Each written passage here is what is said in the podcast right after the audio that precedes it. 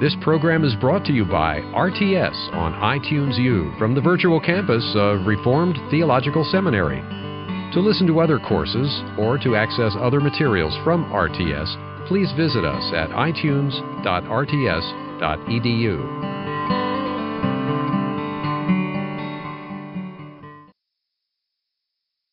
Second Peter, introduction.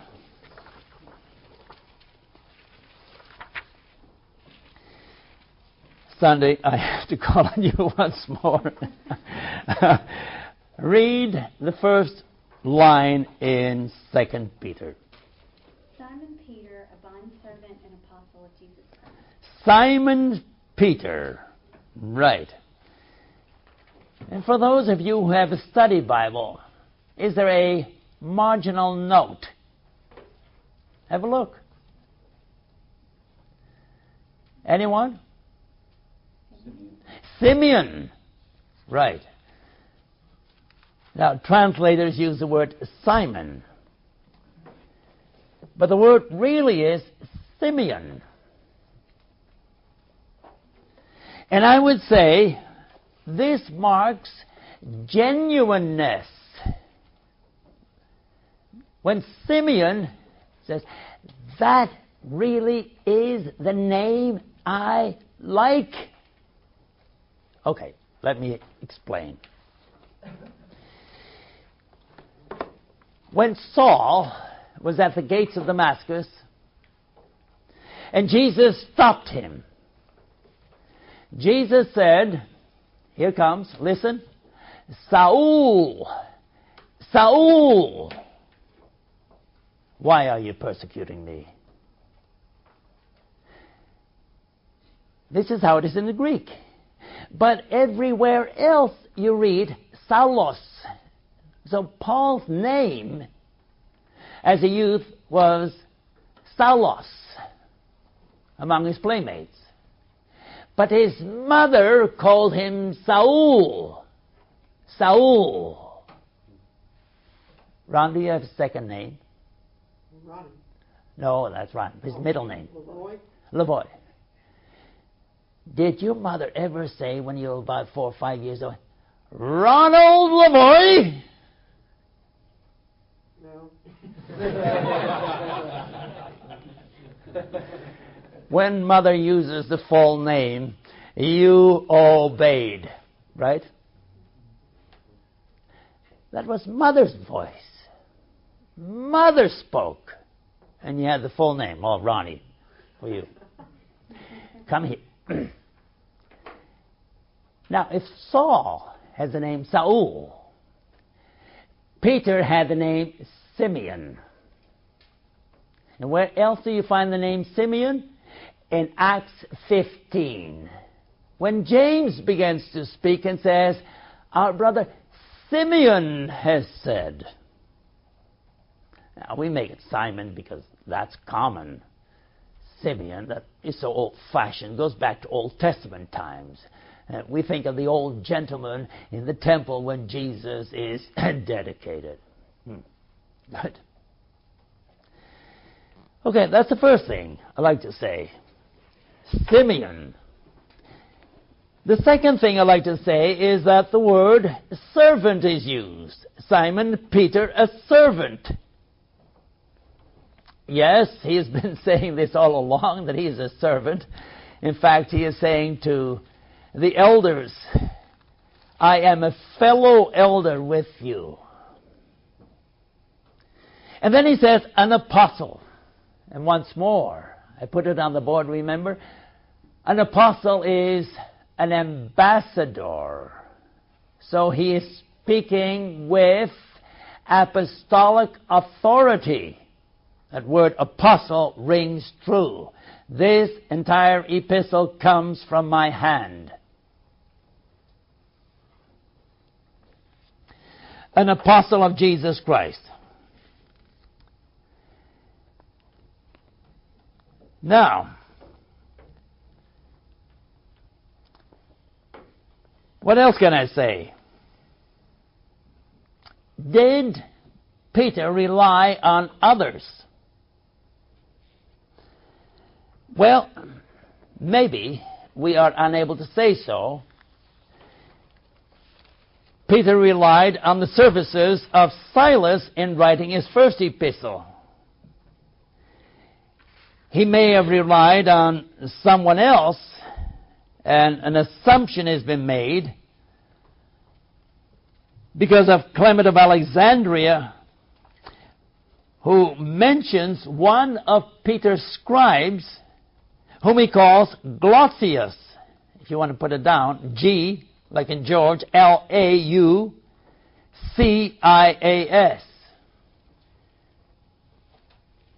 The reason why we say he used an amanuensis, a scribe, is that the style is different. The style is entirely different in 2 Peter. Now, you'd have to go through the Greek and all that, and I don't want to take time out for that because it becomes too technical. But the fact is that Peter speaks and recalls what has happened. This is Peter's last epistle. He's about ready to depart from this life, as he tells us. Read with me verse 12 of chapter 1. So I will always remind you of these things, even though you know them and are firmly established in the truth you now have. 13. I think it is right to refresh your memory as long as I live in the tent of this body, because I know that I will soon put it aside. He's an elderly gentleman. As our Lord Jesus Christ has made clear to me. And now he refers really to what is recorded by John in chapter 21. And then he says, and I will make every effort to see that after my departure, you will always be able to remember these things. I'm writing this epistle to you so that you have it. That's number one. First, saying, this is my life, it's coming to an end. Here's my testimony, or actually my testament. Verse 16 through 18.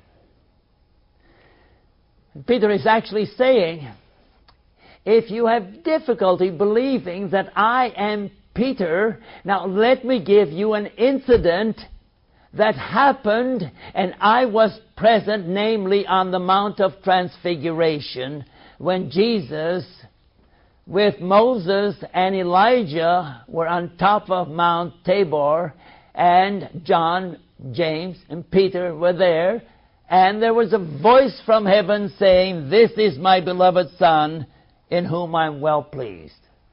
Now read with me. Chapter 1, verse 16 and on. We did not follow cleverly invented stories when we told you about the power and coming of our Lord Jesus Christ, but we were eyewitnesses of His majesty.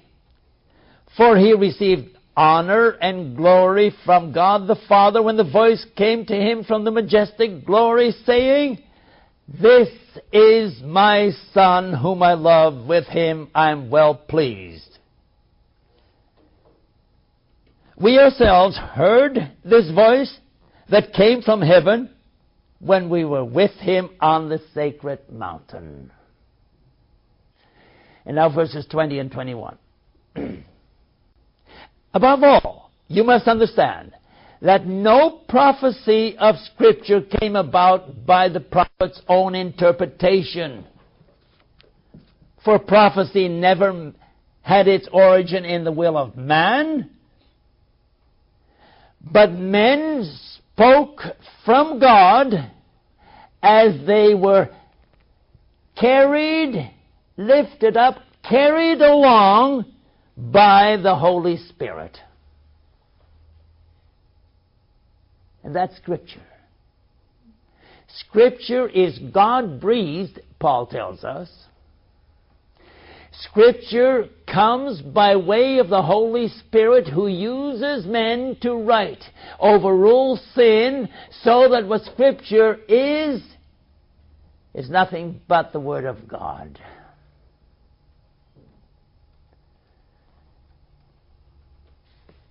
That's how Peter begins his first chapter.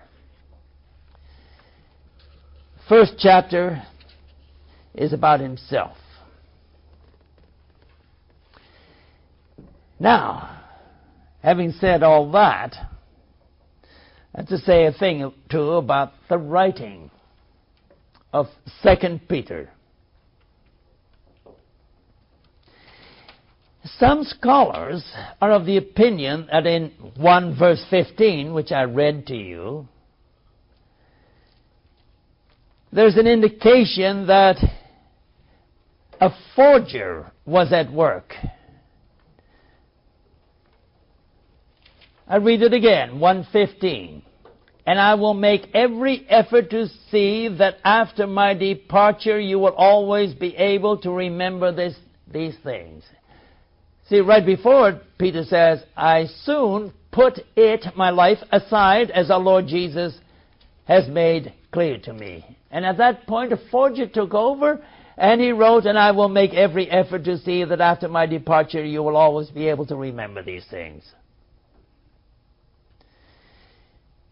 Well, the text itself is too vague to determine whether the author is referring to a doctrinal statement he has just noted in the previous verses, to a letter that is now lost, or to a letter that he intended to write but did not. We are unable to determine the nature of the instrument designed to refresh the reader's memory.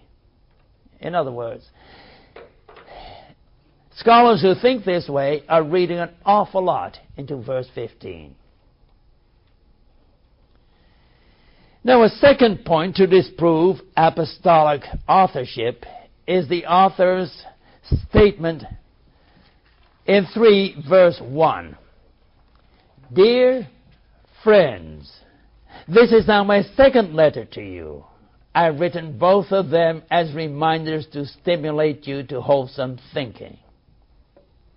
The assumption is that the pseudonymous author, the forger, wants to link his letter to Peter's first epistle.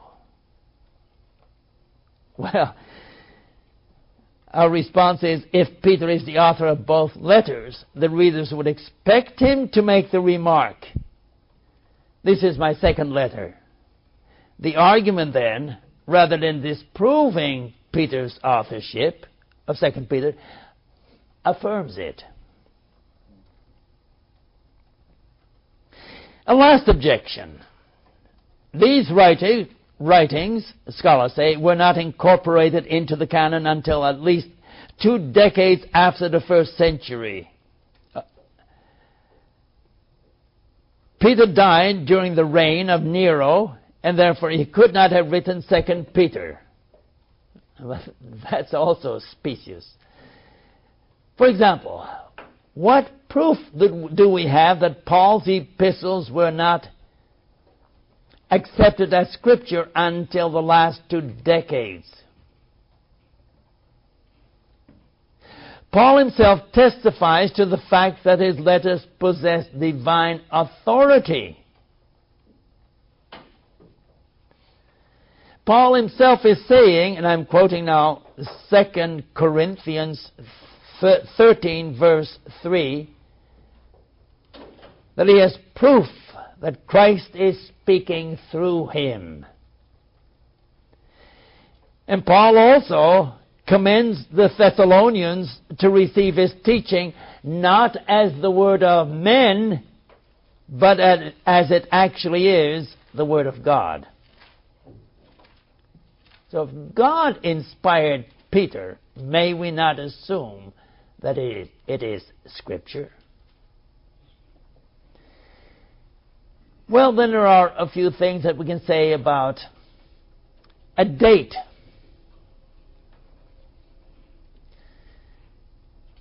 And the debate concerning the time when Peter wrote his epistle centers on 3 verse 4. Have a look at 3 verse 4 of 2 Peter. I begin reading at verse 3. First of all, you must understand that in the last days scoffers will come scoffing and following their own evil desires. They will say, "Where is this coming he promised? Ever since our fathers died, everything goes on as it has since the beginning of creation." Our fathers have died, and therefore you're now talking about another generation after Peter. In short, this letter could never have been written in the 60s. Let us say 67, when presumably Peter wrote the second epistle. But let's go to another passage where you read, "Our fathers died." Those who have fallen asleep is what Paul talks about in 1 Thessalonians 4:13. The same concept. And Paul responded by saying, God will bring with Jesus those who have fallen asleep. We assume that the question concerning the passing of loved ones surfaced repeatedly in the Christian community during the middle of the first century. In other words, our fathers died could just as well have happened in the mid-60s if Christians lived in the 50s and into the 60s, and some of them passed away. You can say our father died. And the concept our fathers also shows up in Hebrews chapter 1 verse 1. And you read Hebrews chapter 1:1. In the past, God spoke to our fathers, translated as forefathers, through the prophets, at many times and in various ways. Common expression. In short, this doesn't help one bit. Then we go on to style. Yes. 1 Peter is smooth Greek, excellent Greek. 2 Peter is not. The wording is tilted. The style is abrupt. The meaning of many passages is obscure. The use of the definite article is infrequent. The occurrence of words that are found in 2 Peter but not in the rest of the New Testament is extensive. There are 57 words which are unusual in this short epistle of 3 chapters. So how do we account for it? Well, I already talked about Clement of Alexandria, who suggests that Glossius helped Peter. And I think I can go along with that quite well. It was rather common for Paul to use a scribe. Now, if Paul does it, may Peter not do it? He does it in regard to 1 Peter, and we can expect also 2 Peter. Good. How does the epistle relate to other books? 1 Peter's structure and the structure of 2 Peter is similar. What I want you to do now is, on a sheet of paper, in the left hand, put down 1 Peter, and the right hand of the right side of the page, you put down 2 Peter.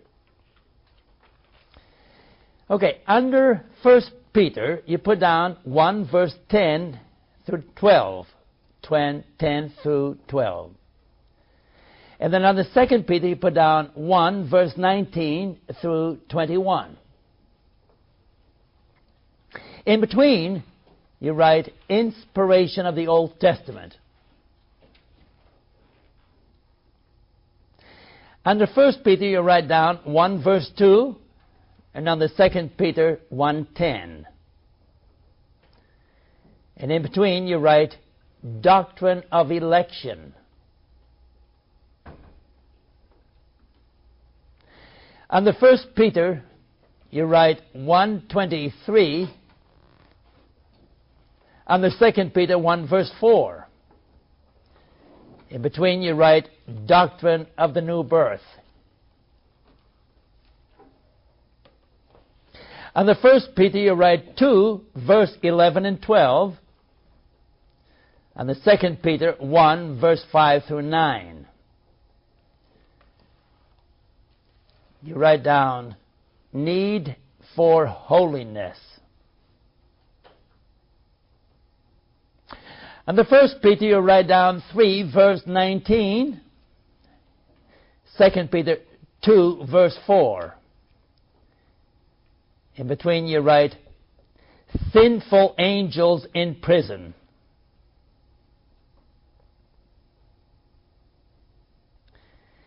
And the 1st Peter 3:20 and 2 Peter 2 verse 5. In between, you write Noah and his family protected. Under 1 Peter 4, the verses 2 through 4, 2 Peter 2 verse 10 through 20. In between, you write Immorality and Judgment.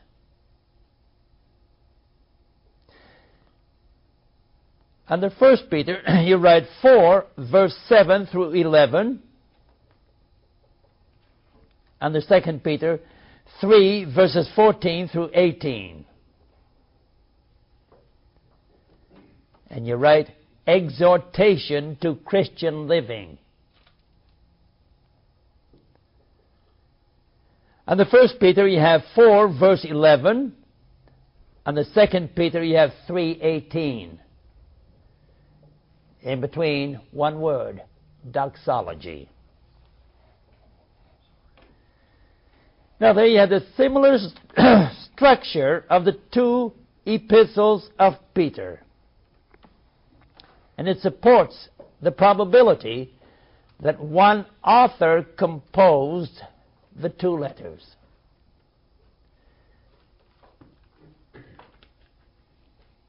The subject matter in Peter's two epistles is different. We know. We already dealt with the first chapter, in which Peter makes it clear that he is the author. Talks about his own life. He talks about his experience at the time of Jesus' transfiguration. And also, he talks about the Word of God. In the second chapter, Peter deals with false teachers and their destruction. In the third chapter, he deals with eschatology, the return of the Lord.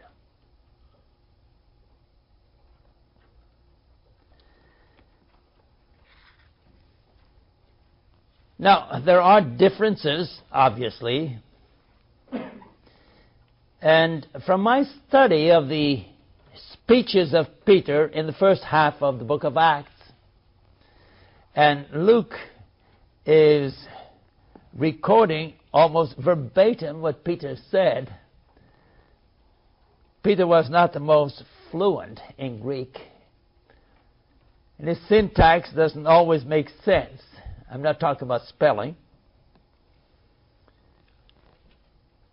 And I'm sure that Luke sat there writing with a bit of a smile on his face. This is how Peter writes. This is how Peter talks. And then you go to 2 Peter, and you say, yes, it makes sense. I hear the same voice. Now, don't take it ill of Peter. He was only a fisherman. He didn't go to the Jerusalem seminary. He didn't have an MDiv. He may have had a sixth grade education, and that's where it stopped. But God used him in spite of his difficulties. And therefore, when I look at the similarities, I become more and more convinced. Yes, Peter is the author. He should have had the help of Silvanus. He did not. And so, here is the second epistle. Now, did Peter rely on Jude? That's only one chapter. Because the content of Jude is virtually the same as 2 Peter chapter 2. So, did he depend on Jude, or did Jude depend on 2 Peter?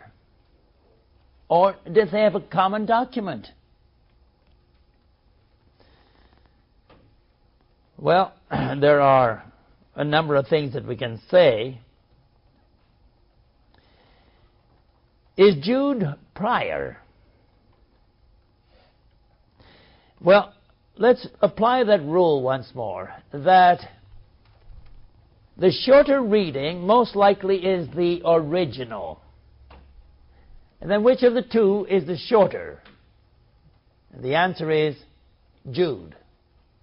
So that probably is the basic text.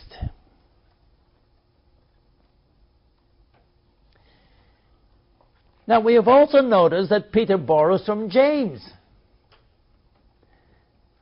So if he borrows from James, may he not borrow from James's brother Jude? The answer is yes.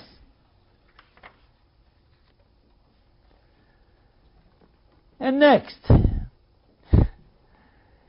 in his epistle, Jude has references to apocryphal literature. In verse 9, he talks about the assumption of Moses, that is, Moses' burial, and Satan disputing this. We'll come to that after a while. And then he also, in verse 14 and 15, there is no chapter, verses 14 and 15, he quotes First Enoch. And then we come to 2 Peter chapter 2, you can almost see where Peter left these verses out.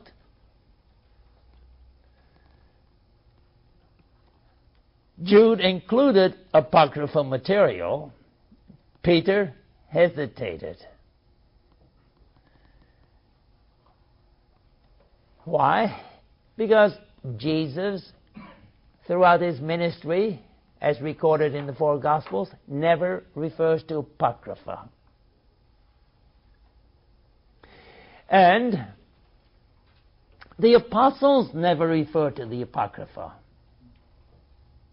I'm talking about the Old Testament Apocrypha now, not the New Testament Apocrypha. And then you have also the pseudepigraphal literature, such as the Gospel. Well, there are many others. Let's just leave that out now. A close examination of the text of 2 Peter 2, verse 11, reveals a break at the place where Peter deleted the reference to the apocryphal book. 2 verse 11, yet even angels, although they are stronger and more powerful, do not bring slanderous accusation against such beings in the presence of the Lord. And right there you can see there's a break. So, conclusively, the text shows that the source of 2 Peter is the Epistle of Jude. Now, others disagree and say, no, it should be the other way around. After all, Peter is an apostle, Jude is not. So the apostle comes first, and Jude comes second. Well, that's not all that convincing in view of the case Peter borrowing from James. And if he borrows from James, he can also borrow from Jude.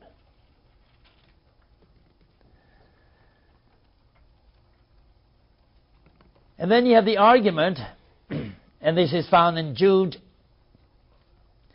chapter, Jude 17. Jude 17. And you read, "But, dear friends, remember what the apostles of our Lord Jesus Christ foretold." Now, what do you do with that?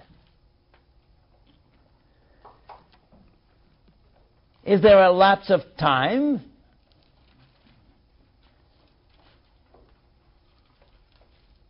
The apostles, plural, seems to be out of place when we know that 2 Peter was written by one apostle. So, with that in mind, as an objection, I still hold to the priority of Jude. And then others say, well, there may have been a common document. Peter and Jude both were acquainted with the document, which was written in Hebrew or Aramaic, and then was translated into Greek, both by Peter and by Jude. And then, of course, you have differences. True. Okay. Can you explain, Dr. Kitzmacher, what the problem is again with the plural apostles? Okay. The problem is that the apostles are in the plural. And as I have here in my commentary, let me read it. I'm going back to Jude 4. Jude 4. Read with me. "For certain men whose condemnation was written about long ago has secretly slipped in among you." So we're talking about long ago. And then you read in verse 17, "But dear friends, remember what the apostles of our Lord Jesus Christ foretold." Now both passages appear to indicate a lapse of time. And the expression "long ago" is weighty. But we face the objection that proof for making Jude 4 and 2 Peter to refer to 2 Peter is lacking. And then comes the last statement, which I gave you. "And we must admit that the plural apostles in verse 17 seems out of place when we know that 2 Peter was written by one apostle." So this "long ago" and apostle, these are all arguments that just don't hold water. Okay. Could they have been aware of other epistles, like Paul's epistles, and people that, is that what you're claiming? Is the reference to apostles plural is? The question is, what do you do with the plural apostles in verse 17? And my answer is, this is a common statement about the 12 apostles. Jude is a half-brother of Jesus, a full brother of James, and was acquainted with all the apostles. And he's referring to the group, the 12. John does the same thing, and John is writing in the year 90, 60 years after Jesus ascended. And he merely says, the 12. And that's it. Good. I continue and ask the question, who received 2 Peter? And the answer is rather short. 2 Peter was written to the people mentioned in 1 Peter chapter 1, Verse 1, to God's elect, strangers in the world, scattered throughout Pontus, Galatia, Cappadocia, Asia, and Bithynia. And then in 2 Peter chapter 3, verse 1, the writer says, "This now is my second letter to you." So we have the same audience. But not every scholar interprets the phrase "my second letter" as a reference to 1 Peter. Some commentators are of the opinion that this phrase points to another letter Peter composed, but which is no longer extant. Well, that's quite an argument. Again, it doesn't hold water. We must point out that we should resort to the use of a hypothesis only when all other attempts to explain the phrase have failed. So I'm not at all impressed with an argument that says, "My second letter refers to something else."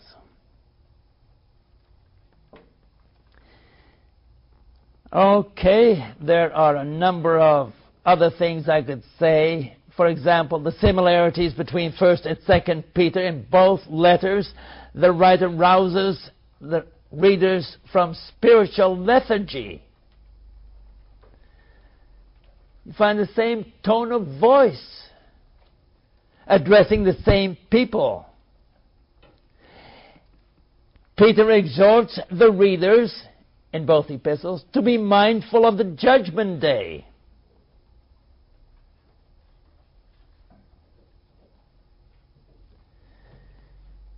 Okay, what is the purpose of 2 Peter? The purpose. Peter writes two letters to the church in Thessalonica, and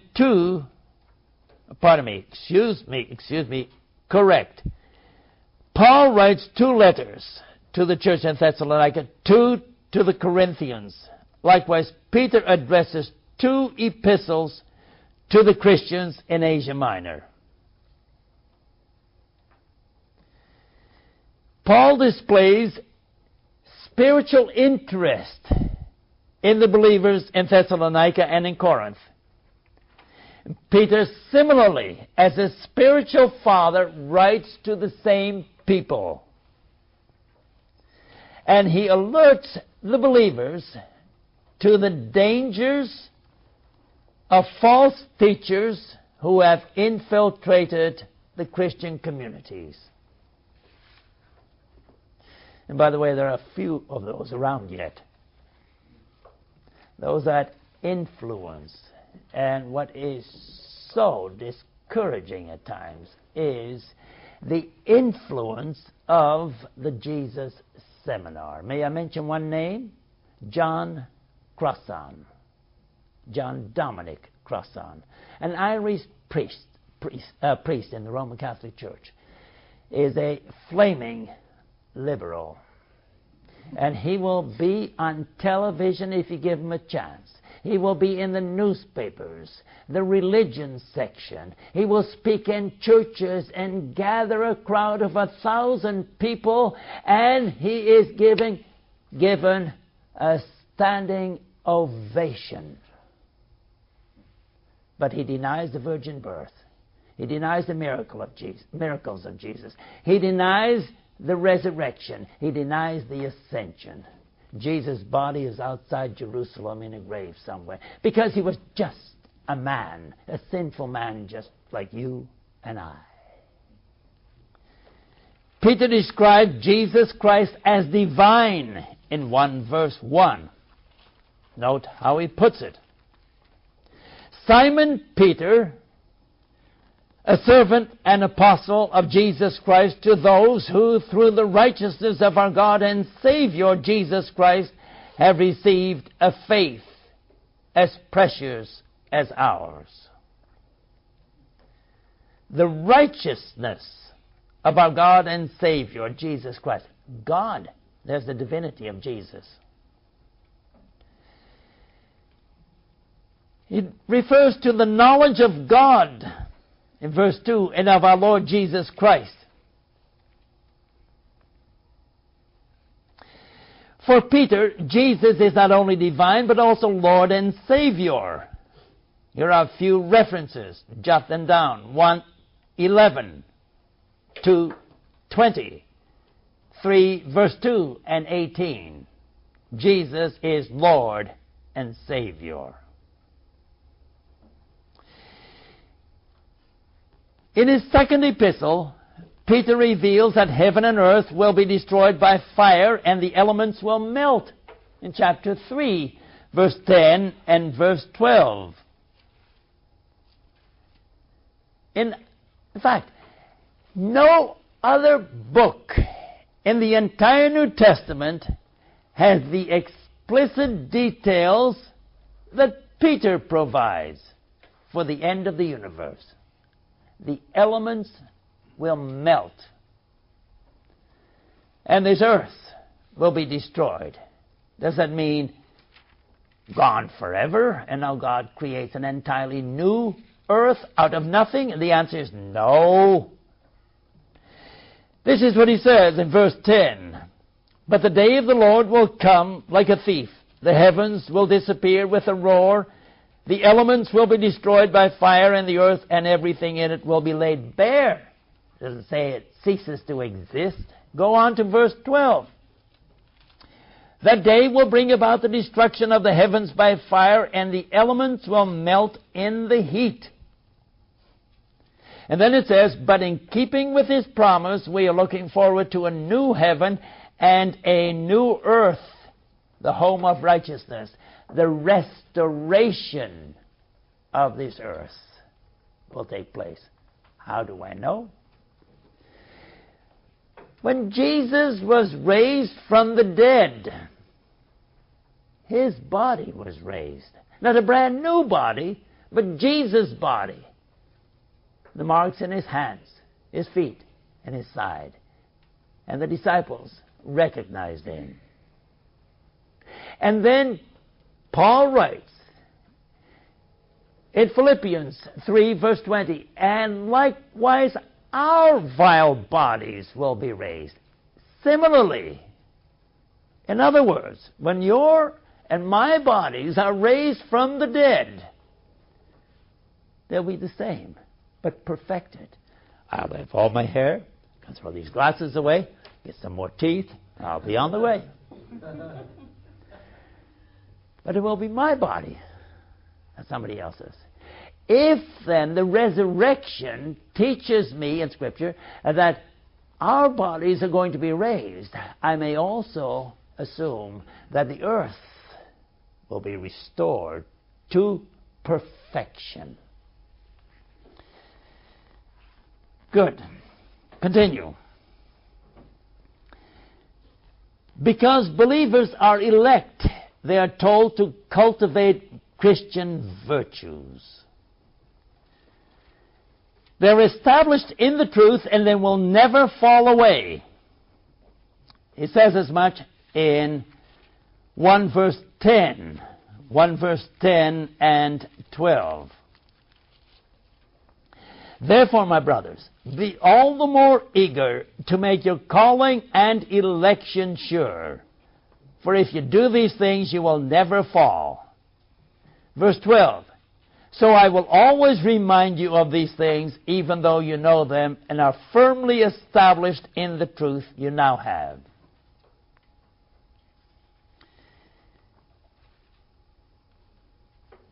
Is it possible to lose your salvation?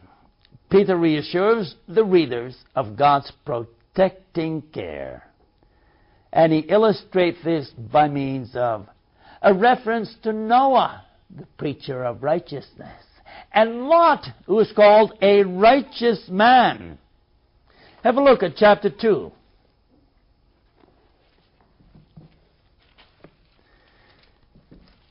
I begin reading at verse 4.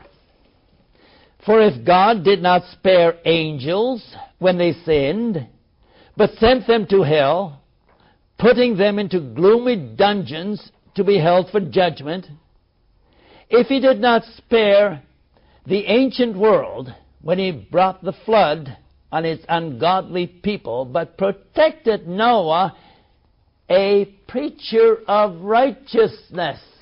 There it is. And 7 others. If he condemned the cities of Sodom and Gomorrah, but burning them to ashes and made them an example of what is going to happen to the ungodly. If he rescued Lot, now start counting the words righteous. A righteous man who was distressed by the filthy lives of lawless men, for that righteous man living among them day after day was tormented in his righteous soul by the lawless deeds he saw and heard. If this is so, then the Lord knows how to rescue godly men from trials and to hold the unrighteous for the day of judgment while continuing their punishment. 3 times Lot is called a righteous man. And now if you go to Genesis chapter 19, and there you read about Lot. And he chose the cities of Sodom and Gomorrah. Because, well, there's a lot of grass in that area. And Abraham, you can take the plains, okay? And then we read about Lot and the 2 angels coming to his house. And then we read about Lot fleeing the city of Sodom and his wife turning to a pillar of salt. And he continues with his 2 daughters. And then you read about incest. And that's the last you read about Lot in the Old Testament. When you read all this, you ask the question, is this man saved? We turn him down. No. And Peter says, he is a righteous man. 3 times in succession. Yes, God saved him. May I add, by the skin of his teeth. As a firebrand plucked out of the fire. These are words from the Epistle of Jude. The smell of smoke and fire was still on the man. He just made it. Now the question about Noah, a preacher of righteousness. The word kirux is used, preacher. But notice, there is a qualifier. And the qualification is a preacher of righteousness. And there you have the content. When you go back to 1 Peter chapter 3, verse 19, we also read about preach. And you have the verb keruso. There's no qualifier. There's the difference. See it? The preceding program has been brought to you by RTS on iTunes U from the virtual campus of Reformed Theological Seminary and may not be reproduced or disseminated, in part or in whole, for sale or for profit without expressed written consent. To listen to other courses or to access other materials from RTS, please visit us at itunes.rts.edu.